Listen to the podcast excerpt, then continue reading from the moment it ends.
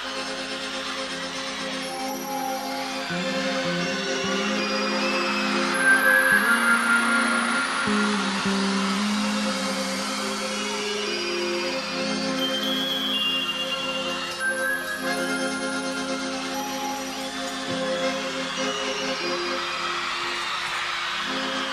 una villa nación fue deseo de Dios crecer y sobrevivir a la humilde expresión, enfrentar la adversidad con afán de ganarse a cada paso la vida.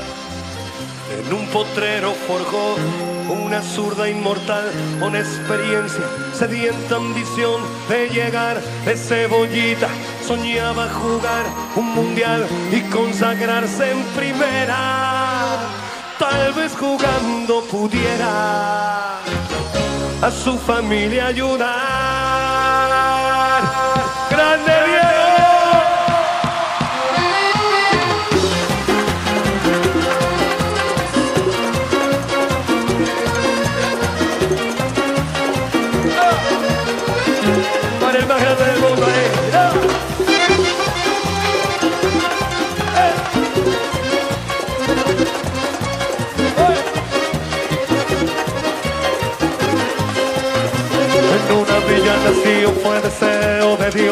Y sobrevivir a la humilde expresión, enfrentar la adversidad con afán de ganarse a cada paso la vida. En un potrero forjó una zurda inmortal con experiencia, sedienta ambición de llegar de cebollita, soñaba jugar un mundial y consagrarse en primera. Tal vez jugando pudiera a su familia ayudar. Joaquín Corión. Parado, parado. Su sueño tenía una estrella.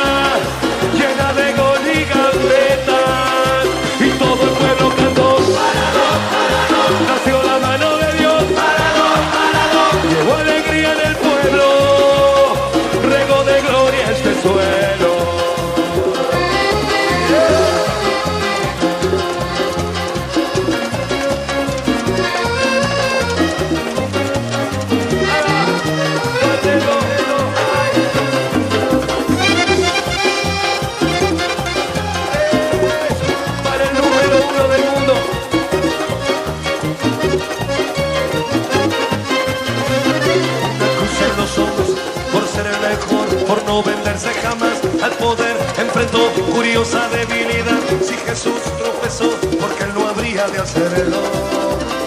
La fama le presentó una blanca mujer de misterioso sabor y prohibido placer en su habitual deseo. Dios habla otra vez involucrando su vida y es un partido que un día el Diego está por ganar. A poco que debutó, parado, parado,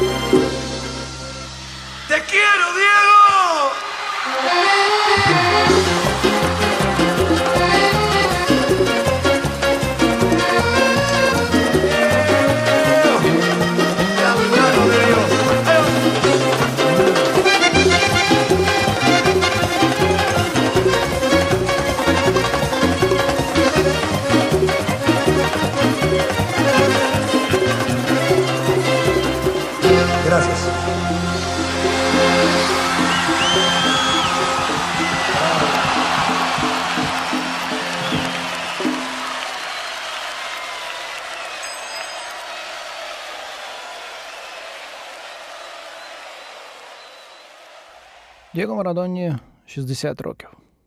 Про нього стільки сказали, про нього стільки написали, що, здається, вже неможливо додати щось нове. Яким він є зараз, це зовсім інша історія. Не пов'язана з тим, що багато хто пам'ятає. І не тільки в Аргентині, але насамперед в Аргентині. Серед усього, що написано про Дієго, мабуть, найкращим є оповідання аргентинського письменника Едуардо Сачері, яке називається Мивана Тенерки Діскульпар. Вам доведеться мені вибачити. І тому саме у день народження Дієго хотілося б згадати це оповідання. Отже, Едуардо Сачері, Мевана Тенерки Діскульпар. Вам доведеться мені вибачити. Я знаю, що людина, яка прагне називатися хорошою, має поводитися згідно певних норм, приймати певні настанови, адаптуватися до певних усіма погоджених умов. Давайте скажемо чіткіше: якщо хтось хоче бути послідовним, він має оцінювати свою поведінку так само, як поведінку собі подібних за тією самою шкалою. Не можна робити винятки, щоб не псувати етичну оцінку, совість, легітимність критеріїв. Не можна йти по життю і звинувачувати ворогів та виправдовувати друзів лише тому, що вони вороги та друзі. Також я не настільки дурний, щоб думати, ніби людина здатна цілком абстрагуватися від своїх любові та пристрасті і пожертвувати ними на алтарі незаплямованої неупередженості. Скажімо, що людина йде, намагаючись не збитися з визначеного шляху, щоб любові та ненависті не порушували логіку без вороття. Але вам доведеться мені вибачити, панове. Є хтось, з ким я не можу впоратися. І зверніть увагу, я намагаюся. Я кажу собі, винятків бути не повинно, не можна їх робити. І я тим більше маю вас перепросити, бо людина, про яку йдеться, не є благодійником, ні святим, ні мужнім воїном, що зміцнив цілість моєї батьківщини. Ні, нічого подібного. Ця людина займалася чимось значно менш важливим, менш трансцендентним, значно більш непристойним. Повідомлю вам, що йдеться про спортсмена. Уявіть собі, панове. Я написав 273 слова про етичні критерії та їхні обмеження, і усе заради кабальєра, що заробляє на життя копаючи м'яч. Ви можете сказати, що це робить мою поведінку ще більш гідною догани. Можливо, матимете рацію. Можливо, тому я й почав ці рядки з вибачень. Тим не менш, хоч усе це мені зрозуміло, я не можу змінити свого ставлення. Як і раніше, я не здатен оцінювати його за тією самою шкалою, що інших. І зазначте, що він аж ніяк не сповнений чеснот. У нього багато вад. Їх у нього стільки ж, як і у автора цих рядків, а може навіть більше. У даному випадку це одне й те саме. Попри це, панове, я не спроможний його судити. Мій критичний осуд застопорюється на ньому і пробачає йому. Увага, це не примха, не якась проста забаганка. Це щось значно глибше, якщо мені дозволять подібне визначення. Скажу що зрозуміліше. Я йому пробачаю, бо відчуваю, що я йому винен. Винен і знаю, що не можу сплатити цей борг. Або ж це є дивний спосіб відплати, який мені вдалося знайти. Скажімо, що мій борг знаходить спокій у цій звичці завжди уникати можливих докорів. Він, звісно, цього не знає. Тож моя відплата є абсолютно анонімною, як і мій борг перед ним. Він не знає, що я йому винен, і ігнорує мої колосальні зусилля розплатитися. На щастя чи на горе, мені часто трапляється нагода використовувати цю звичку. Бо говорити про нього для аргентинців вже є чимось на кшталт національного виду спорту. Аби піднести його до небес або ж прирікти його до вічного пекельного вогню, аргентинцям подобається згадувати про нього. У такий момент я намагаюся відсторонитися, але не виходить. Розмір мого боргу бере своє. І коли мене просять сказати, я волію вислизнути, змінити тему, пропустити свою чергу у цій вечірній агорі за кавою. Також не йдеться про те, що я приєднуюся до його невтомних листунів. Нічого подібного. Я однаково уникаю компліментарних, гучних перебільшень та отруйного зрадницького глузування. До того ж, за цей час я бачив, як багато хто перебіг із табору інквізиторів до оплескувальників і навпаки, і навіть бровою не ворухнув. І звісно, що обидва ці табори мені огидні. Саме тому я замовкаю або міняю тему. І коли іноді хтось не дозволяє мені цього зробити, бо припирає мене до стінки прямим запитанням, бо називає саме моє ім'я, я вдихаю, роблю вигляд, що думаю, і кажу якусь нісенітницю на кшталт Я не знаю, треба подумати. Або ж іноді ризикую і кажу: ну хто ж його знає, стільки всього слід взяти до уваги. Справа в тому, що я занадто скромний, щоб довго просторікувати на цю тему, як я роблю це зараз. І я не хочу прирікати своїх друзів до мордування моїми аргументами та виправданнями. Для початку мушу вам сказати, що у всьому винен час. Так, ви правильно почули. Час. Час, що наполегливо рухається далі тоді, коли мав би завмерти. Час, що вдається до брудного трюку і руйнує нам ідеальні, бездоганні, незабутні, довершені моменти. Бо якби час зупинявся, робив людей та речі безсмертними у потрібну мить, він би звільнив нас від розчарувань, корумпованості, ганебних зрад, таких притаманних нам, смертним. І насправді саме через цей дефект часу я поводжуся так, як поводжуся. Щоб у своїй скромній зоні досяжності виправити ці несправедливі жорстокості, яким нас піддає час. Щоразу, як згадують його ім'я, щоразу, як мене запрошують на свято його обожнювання чи облаювання, я уникаю цього абсолютно споганеного сьогодення і у пам'яті, в якій людина зберігає важливі події, повертаюся до того незабутнього дня, коли я відчув потребу укласти цей договір, який дотепер тримав в секреті. Договір, що може призвести, я це знаю, до звинувачення шовінізмі. І хоч я з тих, кому не подобається змішувати питань національних та спортивних, у цьому випадку я приймаю усі ризики можливі покарання. Скажімо, що моя пам'ять є охоронною грамотою, аби повернути час до тієї кришталево чистої миті, з якої він не мав зрушити, бо це було точне місце, в якому час заслуговував зупинитися, принаймні для футболу, для нього і для мене. Тому що життя іноді підсвічує такі моменти, після яких нічого не буває таким, як раніше, бо це вже неможливо, бо все аж занадто змінилося. Бо крізь шкіру, крізь очі у нас увійшло щось чого ми ніколи не зможемо позбутися. Той день мав бути таким, як усі. Також полудень, і вечір опускався на позир, як багато інших. М'яч і 22 хлопа, і мільйони нетерплячих перед телевізорами у найвіддаленіших куточках світу. Однак цей вечір відрізняється від інших. Це не будь-який матч.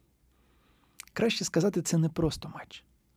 Є щось ще, багато злості, багато болю багато розпачу в усіх, хто сидить перед телевізором. Ці емоції з'явилися не через футбол. Вони народилися в іншому місці. У місці значно страшнішому, значно жорстокішому, до якого не повернутися. Тож нам, аргентинцям, залишається відповідати на полі, бо іншого місця немає, бо нас мало, бо ми самі, бо ми бідні. Але є поле, футбол, є ми і вони. І якщо виграємо ми, біль не зникне, приниження не скінчиться. Але якщо виграють вони. О, якщо виграють вони. Якщо виграють вони, приниження буде ще більшим, ще боліснішим, ще нестерпнішим. Доведеться дивитися одне на одного і казати у цілковитій тиші бачиш, навіть тут нам не вдалося. Отже, ось вони на полі. Одинадцять наших та одинадцять їхніх. Футбол, але це значно більше, ніж футбол. Тому що чотирьох років недостатньо, щоб вщух біль, щоб вгамувалася злість, тому це не лише футбол. І у шалений вечір із такою передісторією, з таким трагічним прологом, цей хлопчина навіки закріпився у нашому пантеоні. Тому що він йде на суперників і принижує їх, тому що він їх обкрадає, обкрадає просто в них на очах і навіть міняє одну крадіжку на іншу, ще більшу, незрівняно більшу і образливішу. Тому що, хоч це нічого не змінить, ось вони всі у своїх будинках, на своїх вулицях, у своїх пабах хочуть проковтнути екран від злості, від цілковитої безпорадності, коли цей малий біжить святкувати, скоса зиркаючи на суддю, а той купився і вказав на центр. Вже тоді це стало історією. Здавалося, що цього достатньо, бо ти вкрав у них щось, що раніше вони поцупили в тебе. І хоча їхня крадіжка тобі болить значно більше, ти все одно зловтішаєшся, бо знаєш, що їм все одно боляче. Але є ще дещо. Хоч ми вже кажемо, що вже досить приймаємо це як належне, є ще дещо. Бо цей хлоп, окрім того, що хитрий, він ще й митець. Він значно кращий за усіх інших. Він стартує у центрі зі своєї половини, щоб не залишалося сумніву те, що він зараз зробить, ніколи ніхто не робив. І хоч він у блакитній футболці, в руках у нього прапор. Він тримає його в руці, хоч цього ніхто не бачить. Він починає розкидати їх назавжди. І він знищує їх одного за одним, рухається у жарі музики, якої вони, бідолашні простачиська, не розуміють. Вони не відчувають музики, але добре відчувають незрозумілий пекучий біль, щось, що підказує. Ніч наближається, а він рухається далі. Щоб вони не могли у це повірити, щоб ніколи цього не забули щоб там далеко вони поставили пиво чи що там у них в руках. щоб стояли з розкритим ротом і з дурнуватим виразом обличчя і думали, що ні, цього не станеться, хтось його зупинить, що цей чорнявий у блакитній аргентинській футболці не потрапить до штрафного з м'ячем у його владі, що хтось зробить хоч щось до того, як він залишить позаду воротаря, що щось трапиться, щоб впорядкувати історію, щоб усе було, як наказують Бог та королева. Бо у футболі має бути як у житті, де виграють переможці, а програють невдахи.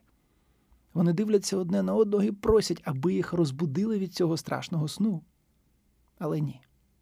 Бо навіть коли він дарує їм частку секунди, коли він вгамовує головокруття, щоб знову міцно стати на ноги, навіть тоді вони не уникнуть приниження. Одинадцять розкиданих англійців, що не ймуть віри. Мільйон англійців біля телевізора, які дивляться і не хочуть вірити у те, що, як вони знають, стане правдою назавжди. Бо ось він м'яч летить у сітку аби завмерти там навіки. І чорнявий біжить обійматися з усіма і піднімає очі до неба. Не знаю, чи він це розумів, але це так добре, що він подивився на небо. Адже крадіжка була хорошою, однак цього було замало. Бо їхня крадіжка була значно більшою. Тож треба було ще як слід їх принизити, увічнити їх для кожного разу, коли цей гол буде дивитися знову і знову в кожному закутку світу. І вони бачитимуть себе, розгублених, знову і знову в численних повторах. Ось вони закляклі, ось не встигають у підкат, ось бачать все з газону, остаточно занурені в поразку. Ну, поразку маленьку, футбольну і абсолютно, і вічну та незабутню. Так що, панове, мені шкода. Нехай не задовбують мене вимогами міряти його тією ж мірою, що інших смертних, бо я йому винен ці два м'ячі Англії. Єдиний спосіб, який я можу йому віддячити, це залишити його в спокої з усіма його витівками тому що хоч час і зробив велику дурість, коли продовжив свій рух, і вирішив накидати чимало вульгарних теперішностей на те ідеальне теперішнє. Принаймні я повинен чесно пам'ятати його усе життя. Я зберігаю право на пам'ять. Ahí lo tiene Marabona, lo marcan dos, pisa la pelota Marabona, arranca por la derecha el genio del fútbol mundial, y el tercero tocar para Borruchaga siempre Marabona, genio, genio, genio, ta, ta, ta, ta, ta, ta, ta, ¡Gol!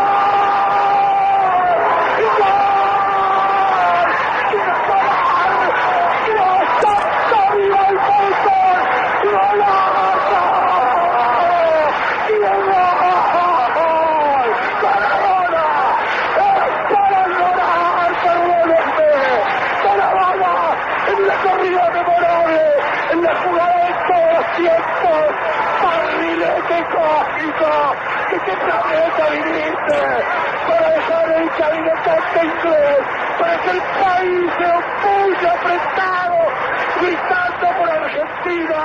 Argentina 2, Inglaterra 0. Diego, Diego, Diego Armando Maradona. Gracias Dios por el fútbol, por Maradona, por esas lágrimas, por este Argentina 2, Inglaterra cero.